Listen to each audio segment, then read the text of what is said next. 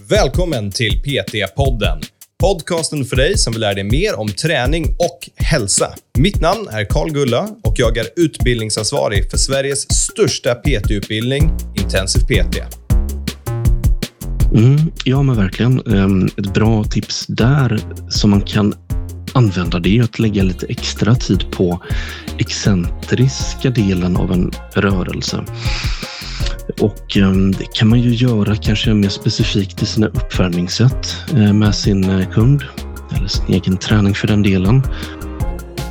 Varmt välkomna till PT-podden allihopa. När jag började i podcastskolan, då sa de att en viktig regel är att du inte får ha favoritgäster. Men det skiter jag i. Åt helvete med det. Mattias som är med, han är en av mina absoluta favoritgäster i PT-podden. Och det är för att man lär sig alltid någonting lite annorlunda när man pratar med honom. Och idag då ska vi prata om hur man lär ut övningar, men med hjälp av brus, alltså med hjälp av att göra fel. Ja, hur kan det funka? Jo, vi får höra alldeles strax. Nu kör vi!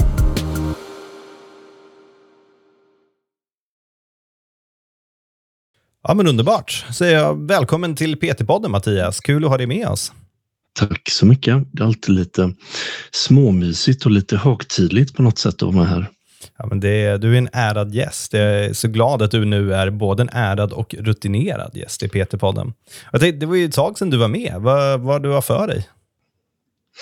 Ja, jag har ju fortsatt studera idrottsvetenskap och det är ju det som upptar min tid när jag inte coachar. Eh, och eh, ja, det är ju det som jag lägger min tid på om dagarna. Det är läsa om träning och lära ut träning. Ja. Det är livet som tränare i ett nötskal på något sätt.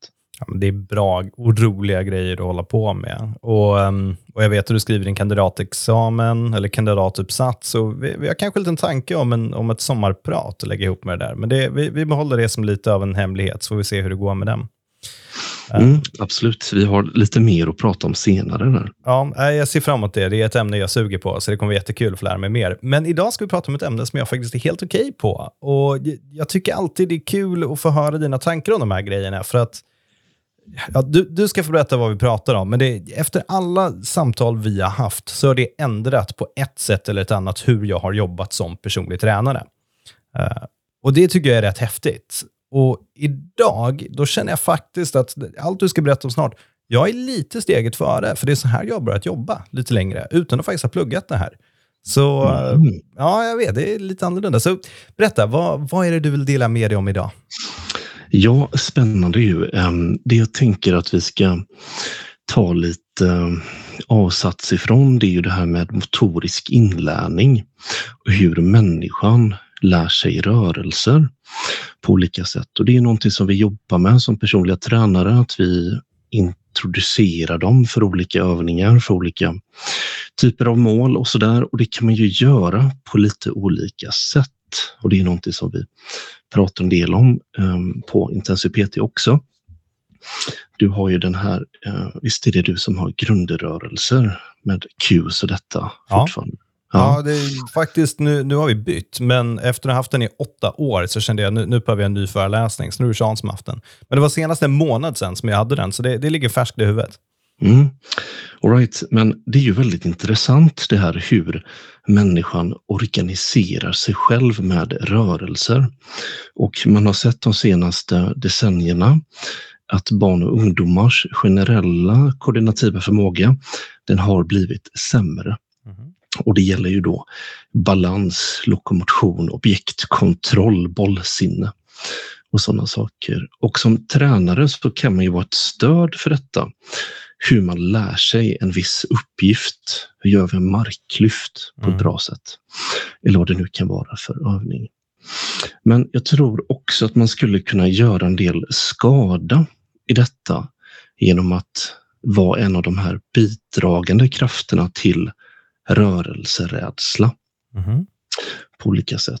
Det finns ju uppfattningen där ute, det har vi pratat lite om tidigare också, ehm, men att det skulle finnas liksom rätt och fel sätt att röra sig på. Mm. Hur går dina tankar kring det idag? Alltså, jag har ju en ganska stark bakgrund inom crossfit. Och då, jag, jag kommer ihåg när jag gjorde level 1. Då var man liksom ett grupp människor som stod i en cirkel och så var det ut med knäna, upp med bröstkorgen. Det, det var de här typiska coaching cues. Eh, och bilder på så här ska ett knäböj utföras och så vidare. Och, och jag, menar, jag köper att det var så då lite grann, för det är gruppträning på något sätt. Man måste ge folk instruktioner. Det är svårt att bara säga, gör knäböj, hur ska jag göra knäböj? Så som du vill göra knäböj. Det, det blir lite knepigt också. Ja. Men allt eftersom så går man längre och längre ifrån det där. Och det blir mindre och mindre och färre och färre cues och mer och mer låta en person testa övningen några gånger. För att de första hundra repsen kommer vara olika ändå. Så låt dem testa runt lite och sen börja gå in och ge superrelevanta cues. Det, det är lite så min process har varit i det hela. Mm. Och det är ju väldigt intressant för det finns ju en poäng i tydlighet när man beskriver hur man eh, ska göra en viss uppgift. Det här är övningen, så ser den ut. Men det är samtidigt någonting annat än att säga till någon att det där är rätt och det där är fel. Mm. De här demonstrationerna kan ju vara någon form av grundprinciper. Mm. Så här brukar en hygglig knäböj se ut. Så vi testar. Vad gör vi då med avståndet mellan fötterna? Jo, vi står kanske strax utanför höftbrett avstånd här då, eller vad det nu kan vara. Och så får personen testa sig fram lite. Det som är synd tycker jag när man sätter upp eh, lagar och regler för hur människor får röra sig är att man sätter upp hinder för detta. För det man vet eh, gör att rörelsekompetensen utvecklas. Mm. Det är just att det finns variation i rörelser. Inte att varje repetition ser likadan ut. Mm. Och det är knepigt för det här använder vi ofta som guldstandard för att bedöma kvaliteten på teknik och utförande, inte alla minst inom styrketräning då. Det ska se konsekvent likadant ut varje repetition. Och om det inte gör det, då har man medioker teknik. Då. Det är så intressant att du säger det, för jag hade konversation med en av de få PT-kunderna som jag tränar och han är suverän. Han gör brutala resultat. Och Vi pratade om att sätta upp nya mål för honom för nästa period. Och Då sa han liksom att det är, jag vill att alla mina snatch ska se likadana ut. Det var liksom han, hans grej. Uh, och Då fick jag sitta ner och prata lite om det och säga, ja, men varför det? Jo, men det är så alla proffs gör. Så ja, det som sker för dem är att desto bättre de blir, desto bättre blir de på att hantera när någonting går fel, snarare. Alltså de sätter sig ur balans och lyckas rädda upp lyftet. Sen blir de mer konsekventa. Men alla rep ser fortfarande olika ut. Det är bara det att felmarginalen blir de bättre på att hantera. Liksom. Så det, det låter som att det är lite i linje med som du beskriver här. Ehm, ja, jag tänker det och just därför skulle till exempel då en overhead squat kunna vara en ganska bra övning även för en nybörjare förutsatt att man har såklart Eh, grundläggande rörlighet i leder och sådär för att göra det. Men om man tänker att man sitter i en sån här back squat, eh, overhead eh, squat position eh, och du skulle testa att göra en eh, axelpress utifrån mm. den positionen då kommer det kännas ganska äckligt om du mm. inte har bra balans. Och just den här känslan att nu är på väg att förlora balansen det är information till nervsystemet. Och kroppen är eh, helt enastående på att organisera detta. Så när vi är på väg att tappa balansen men hittar tillbaka på något vis, få den här jämvikten då som vi är ute efter, då är det här liksom näring till den motoriska inlärningen. Så därför menar jag på att även om Eh, någon typ av guldstandard för en vältränad teknik ändå är att den är hyfsat konsekvent och mjuk. Sådär utan väldigt stora uppenbara misstag. Så är det inte alltid just det som leder till att tekniken ser ut så. Ja, det är resultatet, men det är just variationen i rörelse när vi försöker lösa samma uppgift på olika sätt som gör att den blir så där konsekvent. Mm.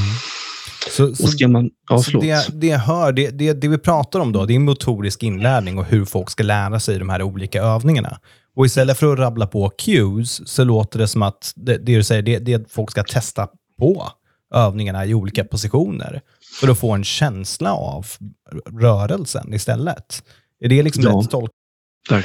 Det tänker jag. Så, mm, det finns lite olika strömmar inom det här området med motorisk inlärning i den vetenskapliga litteraturen och det finns liksom olika idéer om vad det är som sker och vad det är som är mest avgörande. Men det det ändå drar emot, det är just det här att brus, alltså variationer, variabilitet, att det är en nyckelfaktor. Och motoriska program, de lagras ju som små spår i hjärnan egentligen. De kallas för scheman ibland också. Och när vi ska då initiera en rörelse så finns ju den här mallen i hjärnan och vi har bioelektriska signaler som skickas ut till muskler, det är då aktionspotentialer. Ehm, och då görs en rörelse. Det sker ju genom att muskeln producerar kraft som appliceras på skelettet och så sker den här rörelsen. Men vi har också en feedback-loop i detta. Så det finns olika organ ute i kroppen eller delar av eh, vävnader som skickar information tillbaka upp till det centrala nervsystemet och sen gör en bedömning och jämförelse. Det vi tänkte skulle ske matchar det som faktiskt skedde. Mm. Om det finns en diskrepans emellan, en skillnad alltså, då betyder det att det kommer finnas motorisk inlärning. Men om det är väldigt likt, alltså tekniken såg ut precis på det sättet som vi ämnade enligt de här motoriska programmen i hjärnan, ja, då har vi inte stor motorisk inlärning. Så man skulle kunna säga att man kan ha för konsekvent bra teknik också. Mm. Och Då kan det vara en god idé att börja införa lite mer brus, variabilitet. Och det ser man ju på tyngdlyftare och styrkelyftare att de använder ju variationer av basövningar. Man gör ju inte bara vanliga bänkpress mm. eller vanliga marklyft och knäböj utan man kanske gör paus, rumänska, enbenta och alla möjliga varianter. Mm. Och det finns flera olika syften med det. Träna på svagheter givetvis, men också främja den här motoriska utvecklingen. Mm. Så, så det här bruset, det är alltså någonting som vi vill använda? Det, det är någonting som kan hjälpa oss till en djupare motorisk inlärning? Precis, det är min bedömning i alla fall av litteraturen. Och sen finns det ju såklart olika idéer för hur man kan gå tillväga med detta. Ehm, det vi tänker på när vi ska mm, korrigera någons teknik och säga att det där var fel, så här ska du göra istället. Det är då det som man brukar kalla för deliberate practice eller medveten träning. Och det är ju det här härifrån 10 000 timmars regeln kommer. Mm. Ehm, den typen av träning kan man ju göra och den kan eh, säkerligen vara väldigt effektiv också, men den är också ganska resurs, resurskrävande. För man behöver en tränare hela mm. tiden som säger till och man måste också ha ett enormt tålamod och det kan dessutom förta lite av träningsupplevelsen. Att man tycker att det är mindre roligt. Man kanske också känner sig mindre duktig på det man gör.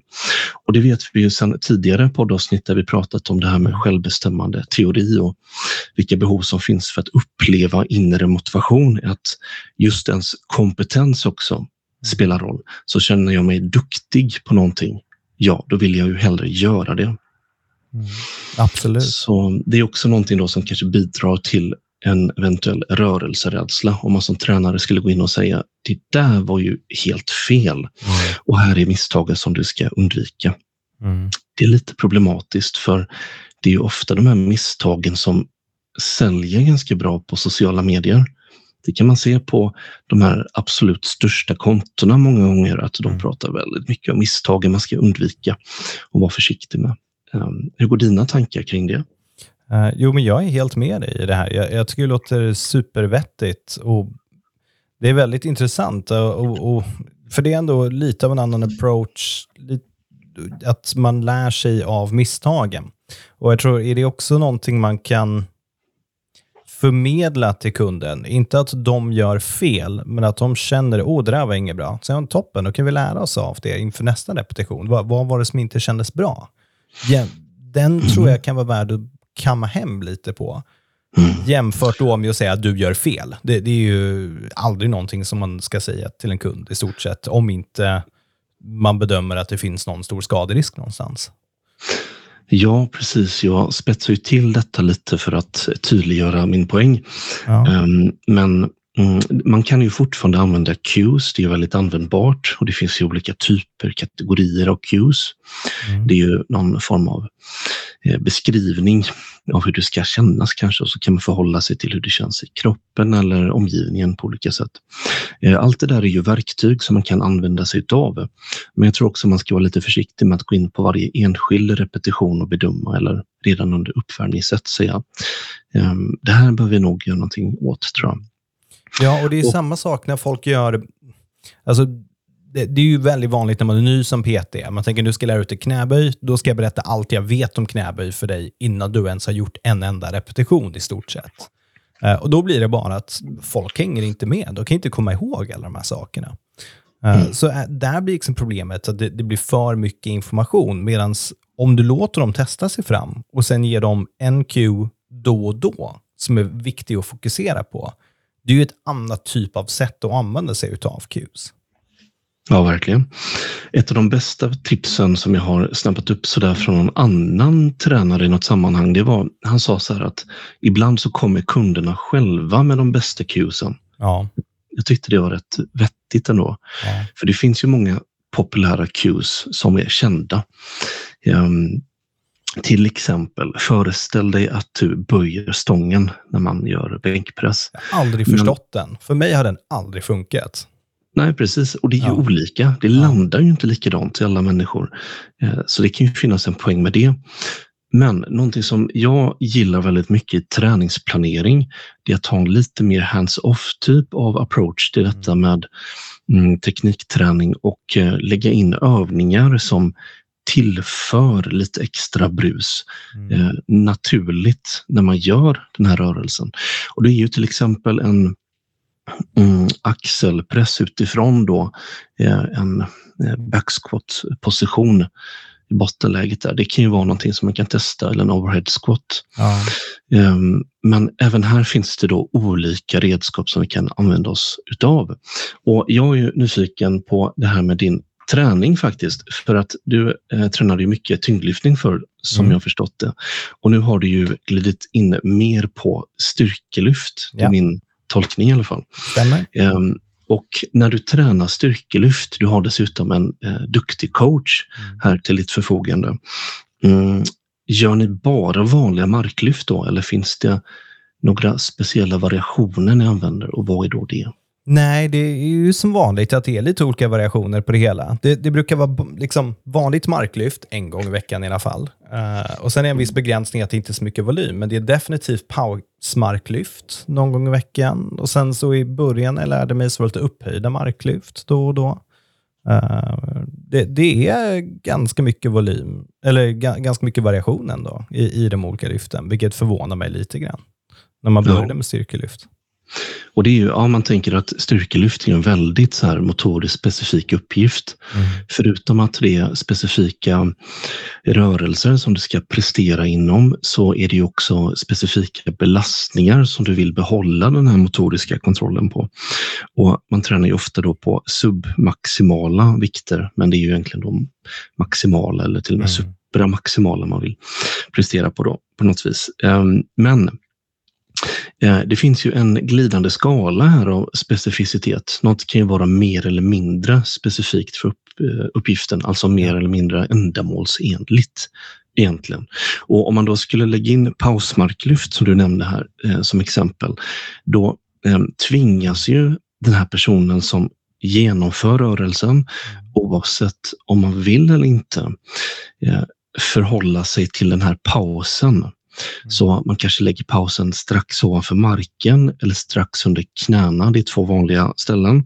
Då kommer du kanske svaja till lite grann sådär när du tar till den här pausen. Mm. Och visst, du får extra bålträning och allt vad det heter. Men just det där extra lilla mm, svajet, att du liksom gungar till lite, det kan man tänka fungerar som en form av autokorrigering. Ja. Där får du sånt här brus som nervsystemet då kan äta för att eh, bli bättre. Ja, det, och just där det pausmarklyften var för att min, min timing var att jag sträckte ut knäna och sen höften lite grann. Och när jag börjar lägga in den, då blir det att du, du sträcker ut alltihopa samtidigt. Du liksom rekryterar alla enheter på en gång istället för först kvadriceps, sen typ gluteus och hamstrings. Även om det inte är så enkelt, men det är väl ty typ så. Liksom.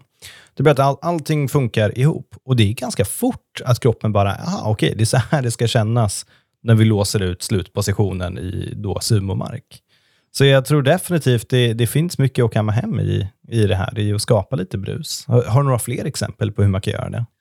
Mm. Det kanske mest eh, kända exemplet det är ju eh, det här med taktil feedback som vi använder när vi har en mm. låda bakom oss. När vi gör en knäböj första gången så kan vi använda en låda eller en bänk för att mm, ge kunden någonting att förhålla sig till. När man känner kanten då på den här lådan eller bänken så vet du att okej, okay, här är djupet Mm. Det här är djupet och det ska jag förhålla mig till. Och djupet kan man ju också förändra. Man kan ha viktskivor som man staplar på varandra och så gör man det högre eller djupare utifrån progression och vad det är då som är syftet med detta. Mm. Men det är också någonting. Det är inte nödvändigtvis bara pauser, utan pauser är ett verktyg. Ett annat, det är ju då själva miljön. Mm. Som den här taktila feedbacken som du får från en box. Mm. Och jag antar typ tempo och sådana grejer borde funka också? Mm, ja, men verkligen. Ehm, ett bra tips där som man kan använda det är att lägga lite extra tid på excentriska delen av en rörelse. Och ehm, det kan man ju göra kanske mer specifikt i sina uppvärmningssätt eh, med sin eh, kund eller sin egen träning för den delen. Mm, och verkligen jobba på att kontrollera rörelsen här på vägen ner. Mm. Till exempel i en bänkpress, då kan vi ju bara släppa ner stången på bröstet nästan. Ja. Vi skulle ju kunna studsa upp lite också. Tänk att vi tränar kanske lite mer på eh, senstyvheten, alltså typ som en ballistisk eh, mm. bänkpress nästan. Men om vi gör den väldigt långsam, vi gör den väldigt långsam, då får vi också mer brus, mer feedback till nervsystemet att äta. Mm. Precis, det blir lättare att känna positionen på stången eh, och sådana typer av grejer och känna om det är on eller off egentligen. Jämfört med när man har kanske en maxrep där man inte tänker på så mycket annat än att bara ta i och man vill gärna att det går fort för att det ska vara över till exempel. Oh ja.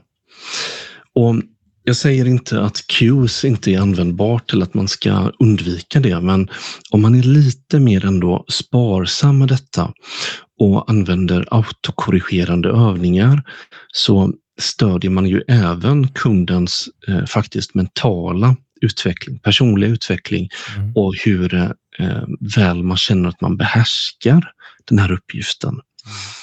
Om man har någon som står och säger att man gör fel för jämnan, då vet jag inte om det är så positivt för självförtroendet mm. alla gånger. Men när man får testa och man känner att jag har blivit bättre på den uppgiften, det är ändå värdefullt. Mm. Det vill vi komma åt på något sätt. Precis, och då vill jag fråga, när du, om du skulle göra det här med en kund, låt oss säga att du vill jobba mer på autokorrigeringar vid ett knäböj. Och låt oss mm. säga att de ska sitta ner långsamt, fokusera på den centriska fasen i ett knäböj till exempel. Ger du dem någonting att tänka på? Någon cue? Typ, nu ska vi göra det här och det vi ska tänka på det är att du ska försöka sätta dig ner mellan knäna. Eller att du ska sträcka på det, eller vad det nu ska vara. Eller mm. bli... För jag tänker om man inte gör det, då blir, för många kunder kommer de bara tänka, okej, okay, vi gör långsamma knäböj idag. Det är mm. liksom tanken. Det är träningen. Inte att de ska lära sig någonting samtidigt som de gör det. Mm. Det är många som tar hjälp av en tränare för att man vill få feedback och den mm. feedbacken den behöver vara objektiv för att den ska vara meningsfull. Det måste vara relevant för målet också. Så det här vill man ju jobba med ändå med feedback på olika sätt. Ehm, det jag menar eh, är emellertid att just cues kanske man ska vara lite sparsmakad med.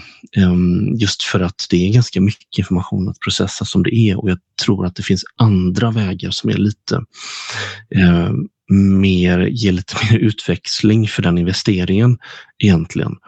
Mm, så det är väldigt vanligt att en kund frågar, gör jag rätt? Mm. Ja. Kan du se vad jag gör fel? Ja. Och Då kanske man ibland behöver ta lite snack om detta. Um, Jo, man har sett att eh, motorisk eh, kontroll och inlärning, det sker på det här viset. Och även om man kan lära sig en uppgift snabbt genom att få väldigt tydlig feedback baserat på vad som är rätt eller fel så är det troligtvis inte det bästa i det långa loppet för att man ska få behålla den här nya um, rörelse um, förmågan som man då har utvecklat förhoppningsvis. För vi vill ju också att de ska kunna behålla den. Det räcker inte med att det ser bra ut bara när de tränar med dig så att säga, utan det är vad som sker över tid som är intressant. Ehm, så absolut, ge dem cues och är det en nybörjare då behöver man ha väldigt tydliga instruktioner i alla fall. Man kan inte säga till en nybörjare att du kan göra det här precis hur du vill. Det spelar ingen roll vad du har för teknik. Eh, sådär. Även om det finns lite så här eh, i det där som man kanske vill förmedla så behöver man kanske vara lite mer lågintensiv i den här kampanjen då. Eh, och då kan man säga att så här ehm, kan man börja sin knäböj. Mm. Det här är bra grundprinciper. Mm. Vad gör vi med fötterna? Jo, det är strax utanför höftbrett. Vi vinklar tårna lite utåt. Och sen kan det vara olika för olika människor.